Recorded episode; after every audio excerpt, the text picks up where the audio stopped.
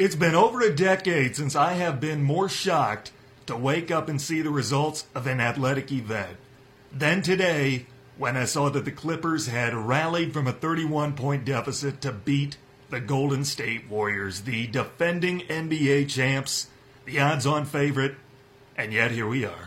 This is the Sports Pen on ESPN-UP, online with our Ab Tanner Hoops with you Tuesday afternoon. Good to be back in studio after a couple of days in Milwaukee. I'm joined by Charles Belt III, a longtime friend of the show, but on for the final time today. Coach, your last week in town, and I appreciate you taking a little time out coming on here and a good send-off for you. Absolutely, man. I thank you for having me. It's been... In terms of my sports spin time, it's been fun, man. We've done a lot of good stuff. The bracket show for a few years this year. Sadly, I couldn't make it, but I listened in. I saw Coach Nash did an adamant job in subbing in and, having a few times to be on with you. And I think that it's been great. My experience here in Marquette has been outstanding, and I can't thank everyone enough. And the sports spin has definitely been a huge component of my time here. For those who haven't heard, Charles has accepted a head coaching position at William Woods University in Missouri. Congratulations to you. We know we're going to miss you up here, but man, you got to be excited. You're already hitting the ground running, recruiting. You haven't even left the UP yet. Yeah, it's a tremendous opportunity. I was very thankful to have the chance to go down and be offered and accept the head coaching position at William Woods. A very good team, taking over, won 18 games last year. Finished tied for third in the conference, and I've been able to utilize. The nice thing about just the coaching calendar in general is a lot of the guys that I am on now are guys that I've been evaluating and watching all year, and now being in a position where being your own boss and being the head coach, having the chance to offer those guys scholarships that I've felt have met my marks in terms of things that I look for, and so I'm going to bring in. I ended up keeping 8 guys from last year's team. 3 of them are starters. We're returning starters, and I'm going to bring in 8 guys. Would like to have 6 freshmen and 2 looking for 2 transfers. So have a little bit of some veterans, but a good group of youth to kind of build a program around. Well, we're looking forward to continuing to follow your career. I'm sure you're going to do the same with Coach Saul and the guys up here. We're going to miss you. Last question I have for you is, have you ever been as surprised to check the result of an athletic event as you were this morning? Did you stay up for the game? No, I did not stay up for the finish. I don't think many people did. I didn't. Unless you lived on the West Coast, probably. Right. Number one, I was very shocked. I believe that, first off, typically any comeback in the NBA is always a big thing, and that's one thing about NBA basketball with the shot clock being at 24 and the pace that they play at. Leads do fluctuate very quickly because there's just so many more possessions. However, the Warriors, usually when you're down 9 to the Warriors, it becomes 21 right. in a heartbeat because they can make so many baskets. The fact that you're down 31 and then the lead just deteriorate is amazing. I mean, Lou Williams, obviously, always been a prolific scorer in the league. He's one of those guys that's a career 6-man, and he loves that role. It's kind of similar to he's a younger version of Jamal Crawford. Back in the day, Crawford used to be the microwave guy. He'd come in, get you baskets, but he never really was a starter. Lou Williams was tremendous, and then, of course, you can't say anything but praises for Patrick Beverley. His ways aren't always conventional. But he's a veteran. He's been a tremendous defender in the league for years. And I think that mentally he's wearing on Kevin Durant. Durant put up as many shot attempts as Beverley last night. They both had 8, and Durant turned the ball over 9 times. He looked like a pedestrian out there for a long time. And I think Durant's legacy in large part is going to be on the line with this series. One of the things that people are holding against him, he wants to be considered the greatest of all time. And to do that, for a lot of people, a qualifier is being a 3-peat NBA champion. And even if he does do that this year, I don't know that that does anything for him with the team that he's on.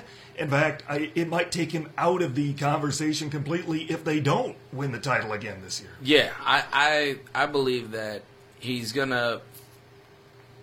The common fan and the basketball purists view Kevin Durant very differently. as a common fan, I think he's going to always have an asterisk because they're going to say, oh, well, you needed to join this particular team, etc. That team also, though, was coming off of a finals loss, and since he's arrived, have been the unquestioned favorites to win from day one since he's gotten there. Mm-hmm.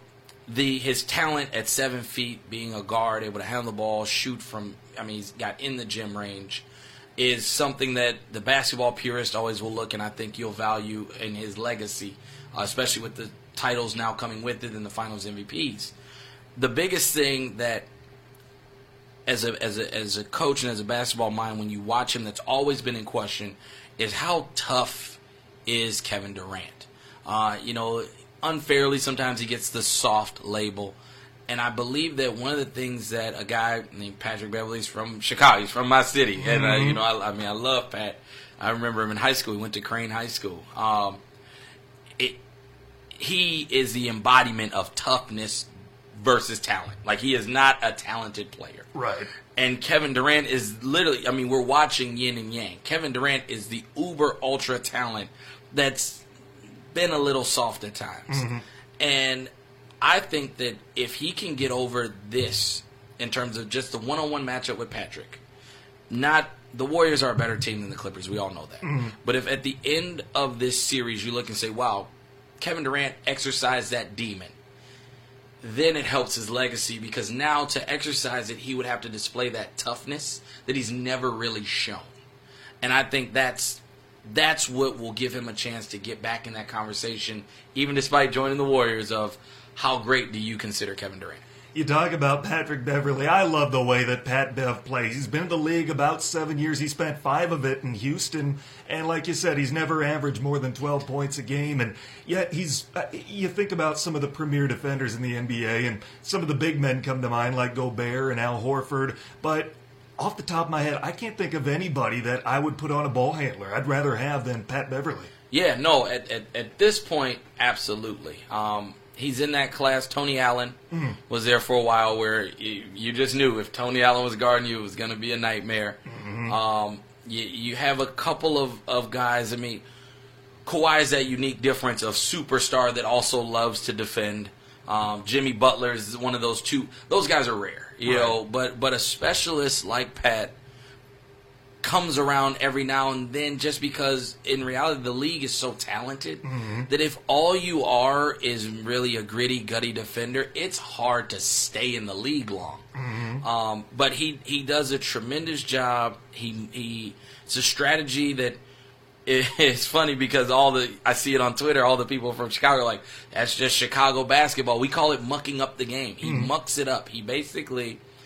He fouls to the point where the official gets tired of calling fouls, so he just lets it play on, right? He's annoying. He has his head in Durant's growing a lot of times. Like he just is in his shorts every moment. He's touching him even when he doesn't have the ball. When he's just trying to jog down the court, he's bumping him, and slowly it just wears on you unless you're a really tough guy. And so it'll be interesting to see if and what Durant can do to get over that hump, because we all know he's the superior talent.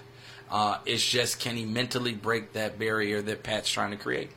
Stat of the day, tying into that, the Clippers are the only NBA team to come back from 25 points down multiple times this season. They've now done it 3 times. Wow. That kind of leads me into the guy at the helm, the leader of them all. And, you're a coach yourself. You'll appreciate it. I like Steve Kerr. I do think he's a great coach, but I think, his talent certainly has had a lot to do with the success that he has. But I still think he's a good X's and O's guy. That being said, I would take Doc Rivers to be coaching my team every day of the week. Doc, I agree. I think that it's an interesting take on what you're looking for from your head coach. And every coach, when we sit down and we always kind of grade ourselves on what we're good at, has different things they're good at. What Doc is tremendous at is the influence, motivation side of coaching. Those guys, he builds such relationships so quickly with guys that they're willing to commit it all. They give it all. That was one of the biggest things in Boston, that all those guys, as they moved on, you hear it all the time. They talked about KG talks about it. Rondo even would bring it up.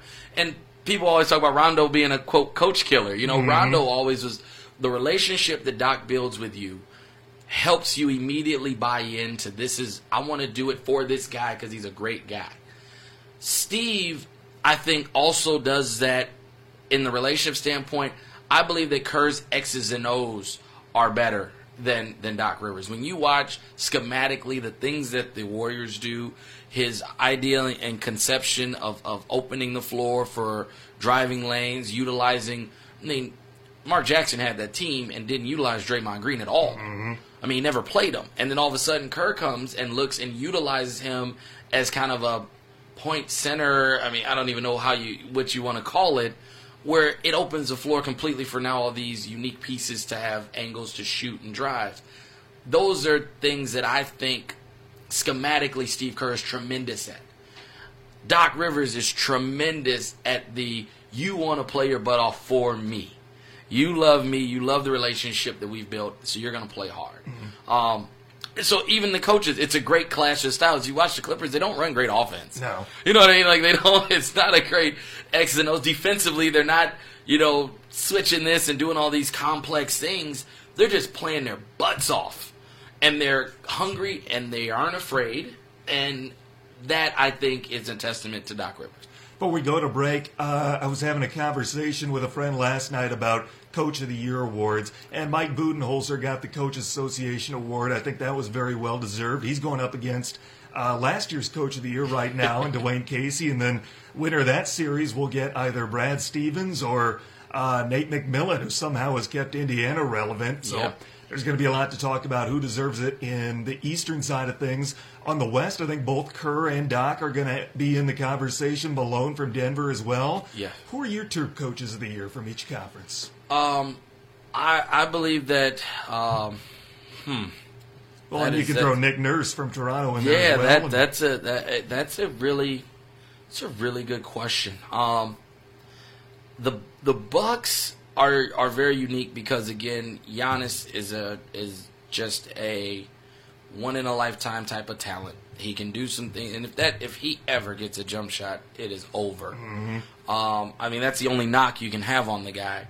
But I believe that, again, looking at it from schematics, those guys do a great job defensively. I believe that he's got to be the front runner for the East Coach of the Year because I don't know if people thought the Bucks. You knew the Bucks were going to be good, right? But this is beyond anybody's prediction of where the Bucks would be going into play. No one had them as the number one overall seed. Right. Let's just throw that out there. It was going to be Boston. All we talked about was going to be Boston. It was Sixers, who are just waiting to implode, as we know, and Raptors with Kawhi because they've been great, and now you're upgrading Kawhi for DeRozan. The Bucks are supposed to be good.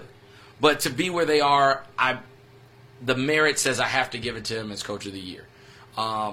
I do think it is unique that Brad Stevens is starting to get a little bit of, not heat, but the conversation of relationship player management stuff is starting to come up where you didn't hear that before. And possibly going to lose a superstar in Kyrie. So I would say yes, absolutely. And I know I can't, I butcher his last name, Budenholzer. Yeah. Budenholzer. Would be my East Coach of the Year. On the West, I don't give it to, as much as I like Doc, I don't give it to Doc given just the overall where the Clippers sit. Mm-hmm. I think that the coach of the Nuggets, it's another one of those scenarios where did you think the Nuggets were going to be this good?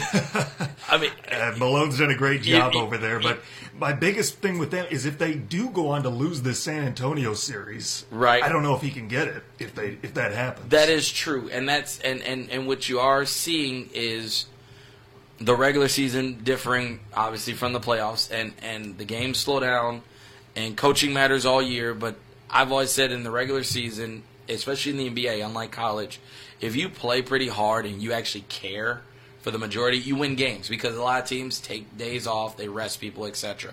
You get to the playoffs, the game slows, and there's a lot of schematics that happens. And the thing that differs collegiate tournament, the NCAA, which maybe we'll tap a little bit, and NBA is that in college basketball, I can come up with a scheme for one game. I can – I. Central Florida almost did that to Duke. It was amazing. They guarded the point guard with Taco Falls, right? They guarded a point with a center and never had him lead the restricted circle. That's a single game plan that was a tip in away from working. In the NBA, you make that same game plan, for example. Let's say you steal game one or game two. Well, they now know that's coming. So the adjustment to the next adjustment. I think that Greg Popovich is always in the talk. He gets a ton of respect, and then sometimes he doesn't get enough respect because Kawhi Leonard is a tremendous player, and to lose that guy and, again, have an opportunity to get an upset here is going to be amazing. If he wins that series, he's going to get right back in the talk. And then, yeah, Steve Kerr still has the collection that says yesterday was a fluke. We'll see you in the finals. And, yeah, how do you a guy that's been in the finals every year now, how does that guy not get it? So the West is way more interesting. I think the East is a no-brainer. You mentioned how having Giannis, that superstar talent, maybe the MVP this year, might hurt Coach Bud and the Coach of the Year. You know, and it could. Stephen A. Smith had the take today that have kind of the opposite, that having Coach Bud could hurt Giannis for the MVP race. He believes it's going to be Harden, and that simply on the fact that you look at how the Bucks have responded since Brogdon has gone out, some of the guys picking up that slack where he left off, and how they're still cruising right along. Is there some truth to that, or do you think Giannis will come away with the award? I don't know. I can see where he's coming from with that idea that individuals' quote-unquote greatness is affected also by, you know, the coach, and if the coach is tremendous, then it helps elevate the player, etc. My thing is this, and outside of LeBron being the only guy that you look at all the greats, all that Mount Rushmore basketball, the top 20, etc., all of them are assigned to a coach. There is somebody that was their guy. You know, Mike had, even if you go to the Pistons, Isaiah had Daly. You know, you've got Tim with Pop, everybody. Magic's got Riley. You know, you've got a coach assigned to the player, and the greatness of the player and coach don't take away from each other. They heighten each other. If Giannis and Coach Bud continue to climb together like this year in and year out, then you can't say that they're hurting each other. You know what I mean? Like, you can't say, oh, take it away from the coach because Giannis is that great, but oh, take it away from Giannis because the coach is that great. I think that I've been on the fence on whether Giannis is MVP because of one thing, and the NBA is just very biased on this. As much as he scores, as much as he does, there is still something you can consider a weak, like a legitimate weakness, and that's his perimeter shooting ability. Yeah. Teams literally stand at the free throw line, and I mean, Philly tried it, and I made a couple threes at one time at the end of the season, but they were guarding him with a center, similar to what Central Florida did. Whether you're looking at Harden, I mean, I guess Harden's the next guy, and I personally have never been a big James Harden fan, but there's not a weakness. I mean, you can say defensively, but we all know that when it comes to the league, individual awards aren't given out because of what you do on defense. And he's not as bad defensively as people say he is. Right. He's adequate. Right. Right. He's not Giannis. He's not Paul George, but he's not awful. He's adequate. But that's the thing is, like, even when Russ got it after the triple-double, was he the best defender that year? Not really. He was exerting an immense amount of energy on rebounding and playing fast on offense, and his defense was lacking that year. But his offensive productivity had no weakness.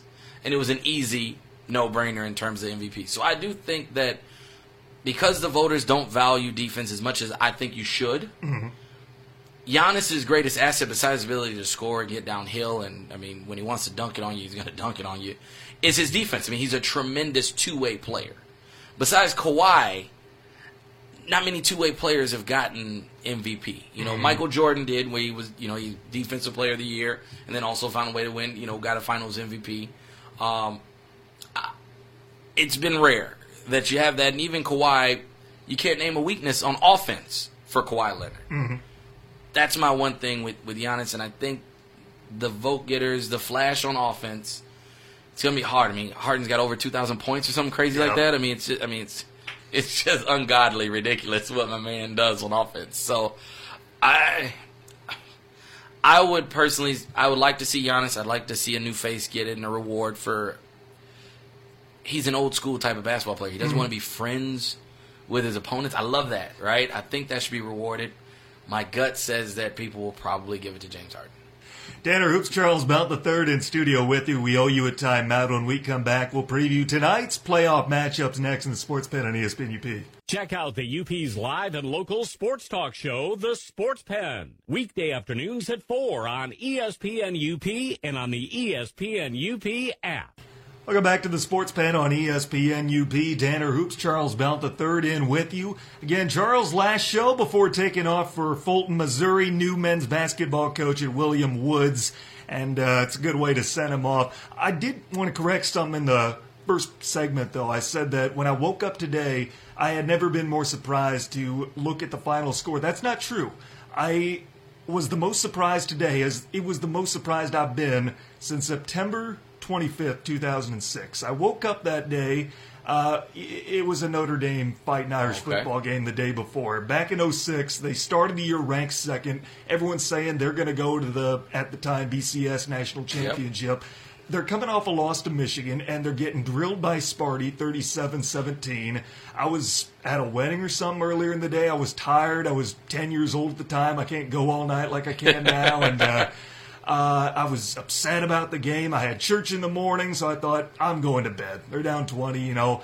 I wake up. I do what I do every morning. Back then, I'd get my cereal. I'd sit down in front of the TV and watch SportsCenter, and I see Notre Dame 40-37, and I'm thinking, should have stayed up for that. Yeah. That's kind of where I'm at now after finding out how the Clippers came back from 31 down. Yeah. So, I mean, there you go. I don't I'm trying to think, when is there – been a moment where I went to sleep on something and then woke up. Usually, for the most part, I'm one of those that it's never really over type of people, and so I'm often the guy that sticks it out, and everybody around, you know, either cashes out and leaves or whatever it may be, and I kind of hang around. So I don't know if I've ever had a single day wake up surprise in terms of a comeback like that. The Cavs coming back from the Warriors at 3-1, that was one that was like, wow, okay, that really happened. And then, not a wake-up. The most hurt and surprised I was I didn't get to watch the game. I turned off the game when the Bulls were playing the 76ers. We were the number one seed. They were eighth. We had the best record in the NBA, and we were up 20 points with 2 minutes left. Mm-hmm. And I turned the game off. I'm like, that one's over. It's done. And I wake up the next day and Derrick Rose has a torn ACL. Oh no! That's the shock. Now the Bulls still won that game, but that is the day. That was my shocker wake up, where I woke up the next morning and all they were running was, he's down holding his knee, and I'm like, why was he still in the game? Was that about 2010? Yes, it was. Like that, yes, it was. So that's my wake-up shock. That one was more hurt than shock. Well, and we have something similar to that, finding out about Boogie Cousins, and he's got the torn quad, and he's likely done for the rest of the year, given what happened. You know, I think the Warriors are going to be fine against the Clippers. In fact, I think that they're going to bounce back and win handily in Game 3. I think they're going to end up winning this series. Then they're probably going to get Houston the second round, which is going to be tough. Going to be going, yep. And then I don't know who's after that. Denver, maybe, if they can get by San Antonio. Who knows? Right. But, you know, if you had to pick going into it, we did a Twitter poll, wanted to gauge our listeners. The Warriors are still a favorite, but if you had to pick between the Warriors or the field of 15, who would you pick? And it was a 50-50 split. I would imagine a lot more people would be picking the field by now. If we did that poll again today, how worried should the Warriors be that they're not going to three-peat this year? It changes some things. The one aspect that Cousins brought, and you were able to finally see when he began to be a starter, is his tremendous size. Number one, I mean, he's broad. He's a 7-footer, and at that size, though, he's extremely adapt with handling the basketball, which is things they like. He's able to pass, and the play he got hurt, he's in a sprint. He beats a guard to the basketball, which is impressive. And that's what I think you'll miss more, is that finally no one had figured out the small ball, but with guys like Iguodala and Livingston not being as good as they were, it was a nice refreshing thing for the Warriors to look and be able to actually play a center, but not lose that aspect of being able to still open the floor, space, move the ball, handle the ball with their big. They're going to miss that. He also was a tremendous asset on the boards. He was a tremendous asset in terms of eating up space in the paint. I do think that Bogut is a very, very, very serviceable backup. Yep. I mean, he's a very good player, and he was there when they won. I mean, it's not like he's a new around the block. He knows the team. He knows those guys. And he I think he's going to fill in serviceably. He's not the offensive player Cousins is. Mm-hmm. And then, of course, they'll look and they'll have to play like they did a lot last year. They'll play Dre at the 5. Kevon Looney is going to be asked to now hopefully grow. He's a three-year guy now, vet. Mm-hmm. And he's going to be asked to do a little more. I don't think it's a death sentence. That team going in, the reason why they paid Cousins only $2 million is because he was a low-risk, high-reward guy. If he came and could play, he was going to be a tremendous asset. If he was a turd in the locker room, because there's always those talks that he was a bad teammate, none of that's come from the Warriors. Mm-hmm. He's been a great teammate. And he, couldn't recover from the Achilles. They didn't even, they weren't expecting to have him anyway until February or so. Mm-hmm. They've built this team around not having Cousins and him just being an added cherry on top. Right. I don't think they come in this morning and go, oh, woe is me. They're going to have to adjust how they wanted to play. They were starting to really figure out playing with him, and they were looking good. And that will need to adjust. But I think they're going to be fine. Now, how big does the Bogut signing look now? They're not deep, huge, but that was huge. Getting a guy like him. Oh, if he's not there, man, now we're talking. Now it's a very different convo. Mm-hmm. If Bogut's not there, and now you're asking Draymond and Looney to really be your only, quote, 5 men, you're in trouble. Yep. Bogut's a tremendous backup center. He's got still starter capability. They won the title with Zaza Pachulia. Yeah. And Bogut's better. Mm-hmm. So You're 1,000% correct. It's a great signing, and it's gonna pay. It's why the franchise is as good as they are now from where they used to be. They make the right moves at the right time. Well, tonight we've got 3 NBA playoff matchups. We've got both of the 2-7 matchups, and both the 7 seeds won Game 1. You've got Orlando taking on Toronto in Toronto, and then San Antonio taking on Denver. I know that Denver's a great team. They've had a great year, but that final minute. How much of a microcosm could the final minute of Game 1, where they just looked like they didn't know how to finish a game against a team that's been here before in the situation, extremely well coached? I think Toronto's going to be fine. I think they're going to figure things out. But Denver, I'm worried if I'm a Denver fan. I agree 100%. And that's, the regular season versus the playoff run that we were talking about. And you're spot on. If you're Denver, you're nervous about 2 things. Number 1 is that you have some veteran leadership and guys that have been in the league. Guys that have played, Gallinari, those guys have played in the league for a while. But you don't really have a proven playoff veteran, like a guy that you look and go, that dude is going to be our guy. And then it's still a make or miss league. And you need guys down the stretch that you can give the ball to that are going to be able to go out and get you a basket. Who... At times during the season, it was Murray. Mm-hmm. They've done a great job by committee, but it's still the reason why you look at teams that have great chemistry. You look at a team like even when the Celtics are making their push, they had a great run, but not having Kyrie was still last year showed when they needed a guy that was going to be the man. Yep.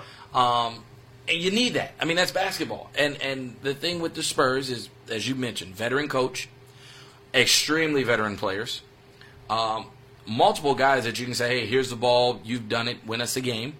Aldridge is one of those guys. And then the chip on DeRozan's shoulder to prove that the flaws with the Raptors, who also lost, it's very ironic how all the dots connect, I'm not that guy.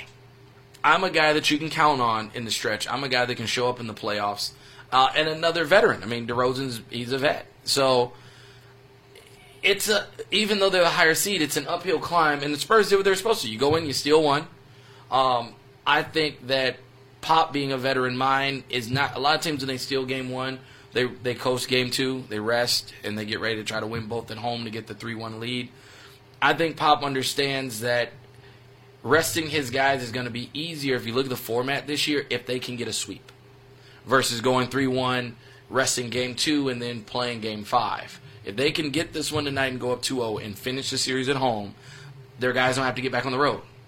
You stay in your own beds, comfort of your home, you're able to be with your training staff, recovery, and you're going to be ready for that next battle, which is another great series in the 3-6 right now. So, I mean, it's – I would – if I'm a betting man, I'm taking the Spurs. And you've got that 3-6 matchup tonight with Oklahoma City visiting Portland. I mean, OKC's got the talent that they could win this series, but if they're going to do it, is tonight a must-win? Yes, tonight is more so not just a must-win, it's a must-see on the health of Paul George, mm-hmm. and they did a good job of keeping that kind of under wraps. I mean, nobody really knew going into the start of this that he was banged up. You just really didn't know that. And he was, for a while, an MVP candidate. I mean, some would still say he's in the race. I don't think he's going to get it, but he was an MVP candidate. His health is a concern because as good as Russ is at times, we all know Russell he's erratic. He's emotional. He's so caught up in the me versus D Lil debate and mano-a-mano that you can see at times he's over-concerned about what Lillard's doing than the overall aspect of the game. Mm-hmm. And Paul, PG, is the consummate pro. He's always been like that at Indiana. You know, I mean, he's just one of those guys that comes out, does his job, tremendous talent. If he's able to be healthy, they need this win. And if they lose this game, though, they need to lose it with him looking good because you get confidence. If they lose it and he's banged up, they're in trouble.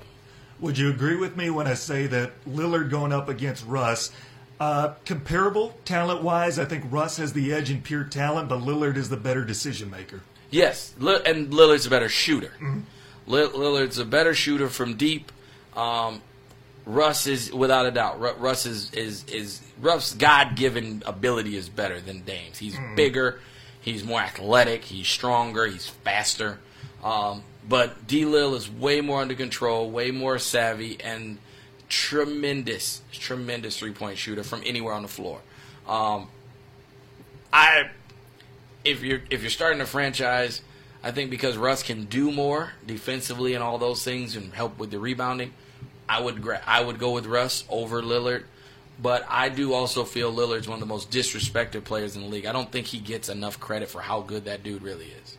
Charles Belt in the studio with me, Tanner Hoops. We owe you a timeout. I want to keep picking your brain on the NBA. We were going to get to Russell Wilson. Save him for the end of the show. All right. Next, the Sports Pen on ESPN-UP. Check out the UP's live and local sports talk show, The Sports Pen. Weekday afternoons at 4 on ESPN-UP and on the ESPN-UP app. Welcome back to the Sports Pen on ESPN-UP. Tanner Hoops, Charles Belt with you. Here is your Sports Center update.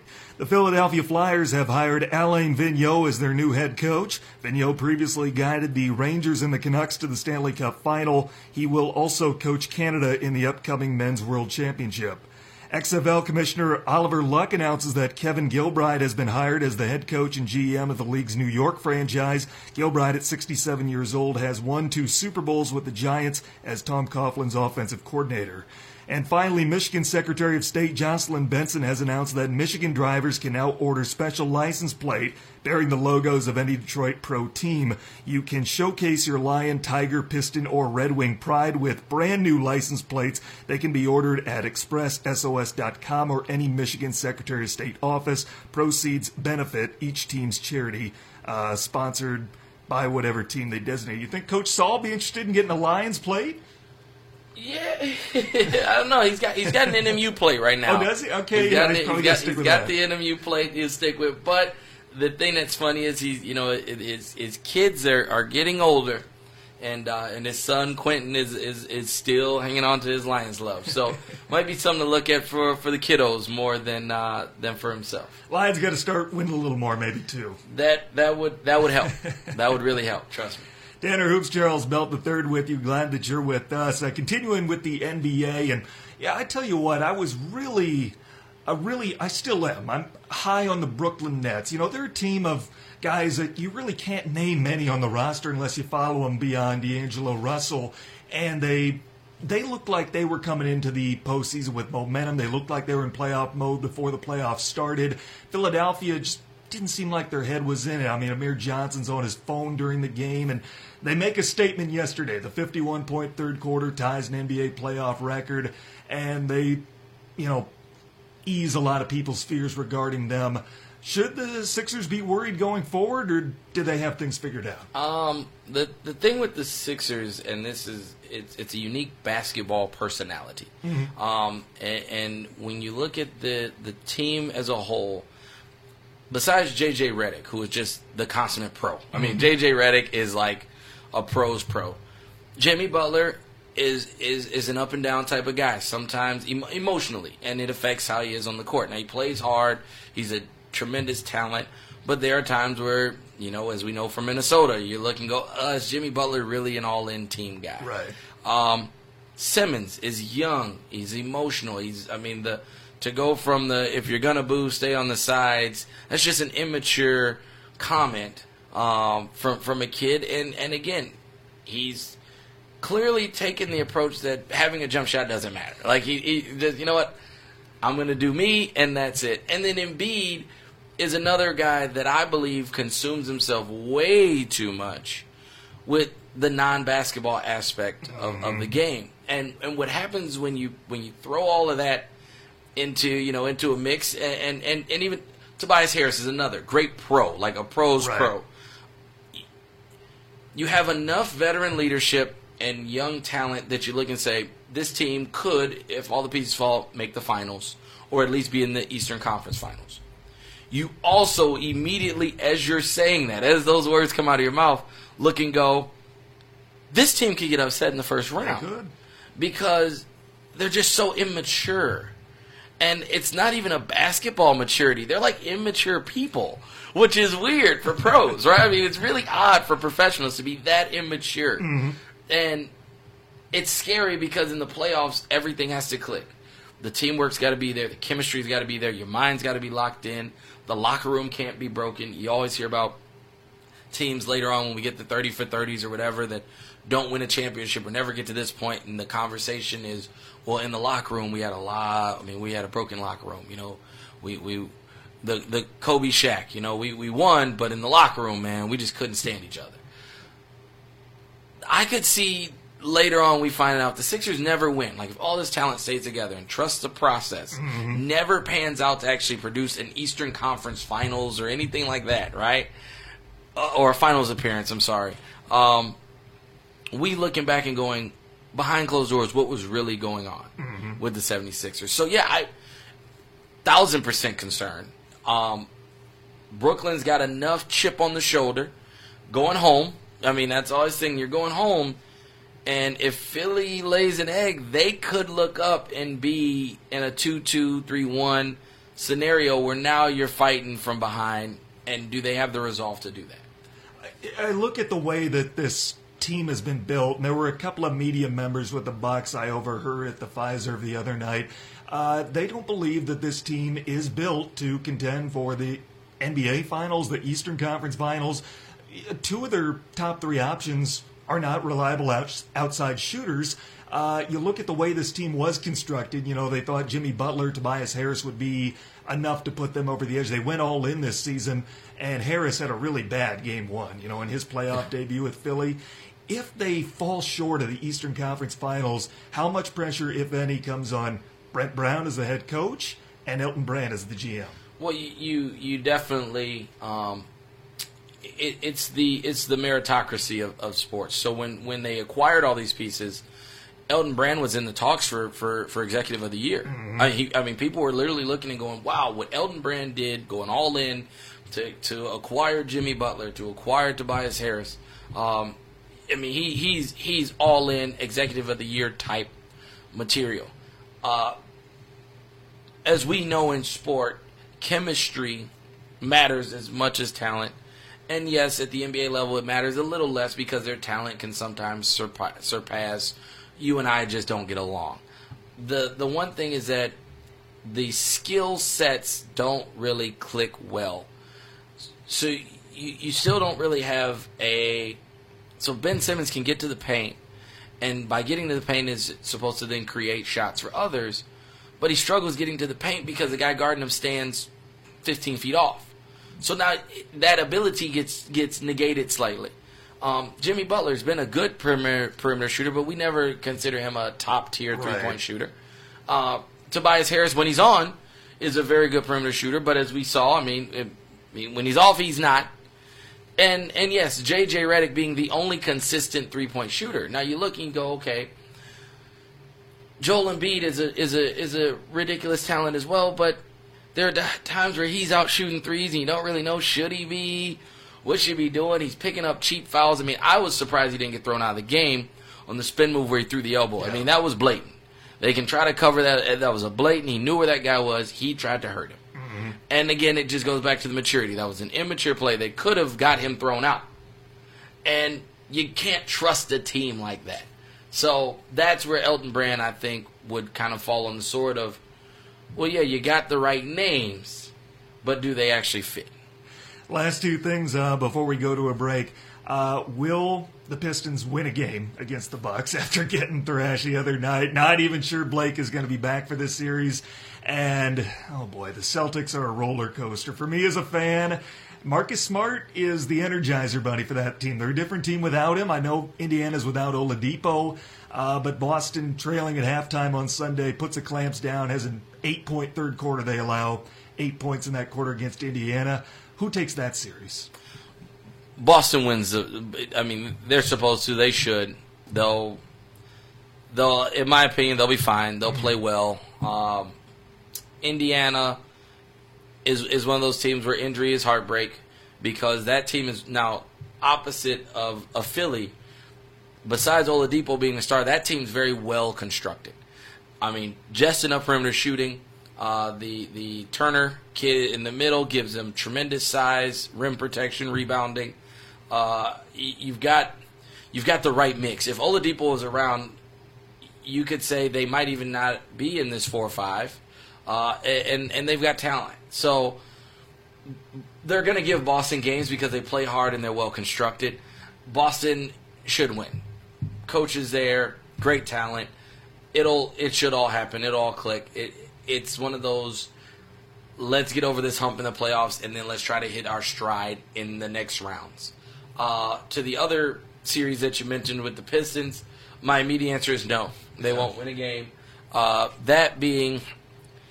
the Blake Griffin part being why.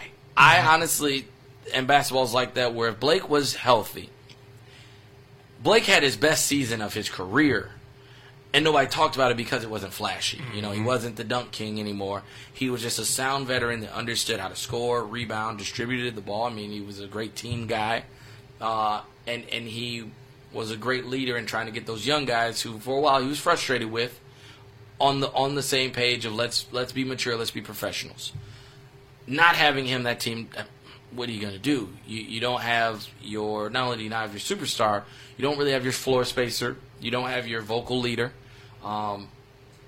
Drummond, I always said 2 years ago was it, when Drummond was like, his stock was huge for whatever. I personally would have traded him. Yeah. I would have traded him right then. His stock was no higher than it would have ever been. You don't know what you could have got for him. He's not – the game of basketball has gone away from centers like Andre Drummond. As good as he – the game's not played like that anymore. And now, again, with Blake not being there, it re-exposes Drummond. And that's what we're seeing now. And to answer your question, no, I think Milwaukee's too good defensively. They're too cohesive as a unit. They've got great chemistry and the best players on their team. Tanner Hoops, Charles Belt III in studio with you. We owe you a timeout. Russell Wilson gets paid, but will it pay off? Next in the Sports Pen on ESPN-UP. Check out the UP's live and local sports talk show, The Sports Pen. Weekday afternoons at 4 on ESPN-UP and on the ESPN-UP app. Welcome back to the Sports Pen on ESPN-UP. Tuesday afternoon, Tanner Hoops, Charles Belt with you. Glad that you're with us. Well, we found out, probably most of us this morning, Russell Wilson is now the highest paid player in professional football. It was about 3:45 in the morning here in Marquette, about 12:45 in Seattle, and Russell Wilson posted a video to Instagram. I thought it was kind of weird at first. Now I start to get a little bit. It was him and his wife laying in bed, and he announces it. And, you know, and the more I think about it, you know what? He is he's going to get paid $35 million a year. He's married to a supermodel. You know, he has found favor in the eyes of the Lord. So congratulations to Russ on getting paid. Now the highest paid NFL player. A few things jumped out to me when I first saw that is, one, Patrick Mahomes, once he gets off his rookie contract, is going to get $45 million a year. And the other being, there's only a few there's a handful of quarterbacks that are slam dunks that you would pay this kind of money for. And, you know, he's 30 years old. I don't know how many teams would have tried to trade for him because, you know, he's on the wrong side of 30 or getting there now. And you're going to be having to ask for a lot to, you know, send to Seattle. So I think this was the right move for Seattle. You know, you've got a guy who can win you Super Bowl, and I don't know among those top-tier quarterbacks that there's anybody who's done more with less than Russ has consistently throughout his career. Yeah, it's very interesting because quite often, when you talk about the top five quarterbacks and everybody always does their list, his name never gets brought up. Mm-hmm. And it's even more interesting that depending on who you're talking to, sometimes he jumps in the debate even after 10. And so that part is very interesting from the outside periphery looking at it. What I will say is what you get from Russell Wilson, number one, is you get a tremendous character guy. You get a guy that you know night in and night out is going to always come to work. He's going to be a professional. He's going to make sure that he's on his game, ready to go. And like you said, as the team has changed, you know, losing the Legion of Boom and Marshawn being gone and all the things that have changed, one of the staples of the franchise and what's kind of kept them still always in the contention has been Russell. And it's really nice to see a franchise also reward the player for doing it the right way. He's never in the news for negative commentary at all, whether it's about his teammates, whether it's about coaching staff, whether it's about media or anything. I really don't know if you can think of a time where Russell Wilson's ever been, quote, controversial. In the same breath, he's extremely knowledgeable. He's very knowledgeable on social and civil issues that go on in our country, and he's always been comfortable in his own skin to speak out on those things. And like you said, I mean, his wife is a star in her own right, and they're just one of those couples, families. He's one of those men that you root for. Yeah. He's the type of guy, and that's why I was happy when I saw the deal for him. He's the type of guy that reiterates you can do it the right way and still get rewarded. And there aren't, in my opinion, there aren't enough of those guys. Absolutely. You know, I don't want to beat a dead horse, but he gets brought up plenty. Ben Roethlisberger is a guy that's up and down, right? Whether it's the allegations with the sexual stuff, with the underage. I mean, he's always up and down. And that dude gets rewarded all the time. Mm-hmm. He gets talked about in the top 10. Immediately, his name comes up. I'm just glad to see one of the good guys get rewarded and hopefully continue to stay healthy. That's been one thing that's been, for the most part, he's been very healthy, which is always great. You always are worried about that for a guy. And you hit it head on. A couple of these young quarterbacks are looking and going, show me the money, because it also means my time is coming. I tell you, I'm glad you brought up Roethlisberger because that's a good transition to what I wanted to get at. You know, he stays healthy, like you said. He hasn't missed a game since he's become the starting quarterback for Seattle.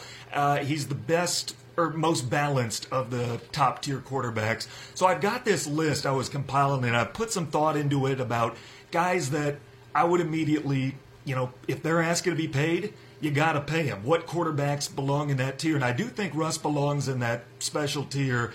I put him up there with Brady, Breeze, Rodgers, and Mahomes.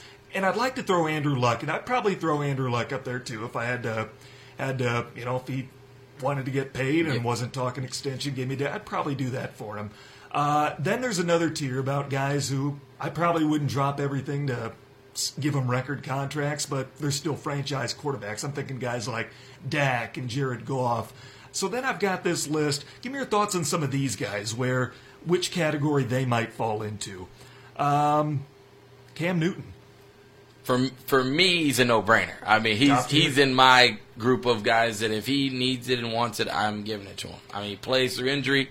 He's a different breed of quarterback. I think that personality-wise, he's the opposite of Russ. Yeah. He's extremely outspoken. He wears his emotions on his sleeve. He's, quote, controversial to some people. Now, I don't think he's that controversial, but there are people that look and go, oh, he's really controversial. But for me, Cam is a yes for me. You talked about Ben Roethlisberger, and, I can't really put I can't find too many faults in his game. He was the passing champion. But if I had to build a team around him or Russ and take longevity and age out of it, I'd pick Russ all the time. Yeah, and this is a personal bias and also one of the, shameless plug, being around Marcus Tucker, who spent time with the Steelers and stuff. It's very interesting because I don't know if in the locker room, if that's the guy that you want. On the field, we snap the ball. Can he make all the throws? Absolutely. Is it hard to bring that guy down in sacks? Absolutely. Is he great in the red zone? Absolutely. Off the field, do I want to throw that type of money knowing that, yeah, there might be a chance that he shows up on a tape that's not good? Mm-hmm. There might be a chance that a teammate or people within the organization question whether or not he's got their back or where he fits in the team chemistry list. Those things, when you're throwing that type of money, you do have to weigh all the stuff. But on the field, yeah, he's talented. Me personally, he's not my kind of guy. I've got four guys that were the hardest for me to put in any category, and we got about 2 minutes to get through them. Rapid fire. Phillip Rivers. Oh. That's a tough one. With the age now, no. But years ago, yes. I mean, you knew what you got from Phillip Rivers every week. Carson Wentz. I just feel like I haven't seen enough from him yet. Yeah, and he's very injury prone, what hurts him, so I'm saying no. Matt Ryan.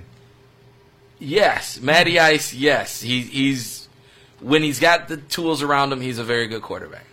Baker Mayfield. No, I am not like Coach Saul. If he was here, there you go. There's your Baker backup. He loves Baker Mayfield. He is a Baker fan. I am not sold.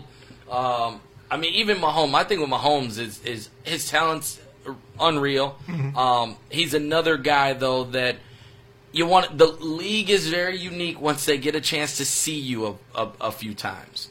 So now that he's, now we're getting into he's not new. Let's see how it goes and how it unfolds. It's a bad comparison because I think he's a better quarterback overall. But if you remember, and you would have been a young guy then, when Mike Vick first, like people forget how electric Michael Vick was right away. Mm-hmm. He was unbelievable talent. And then the league started to figure him out. And that happens a lot. Now, Mahomes doesn't run like Vic. That was his unique gift. But Mike could flick his wrist and throw it 65 yards easily.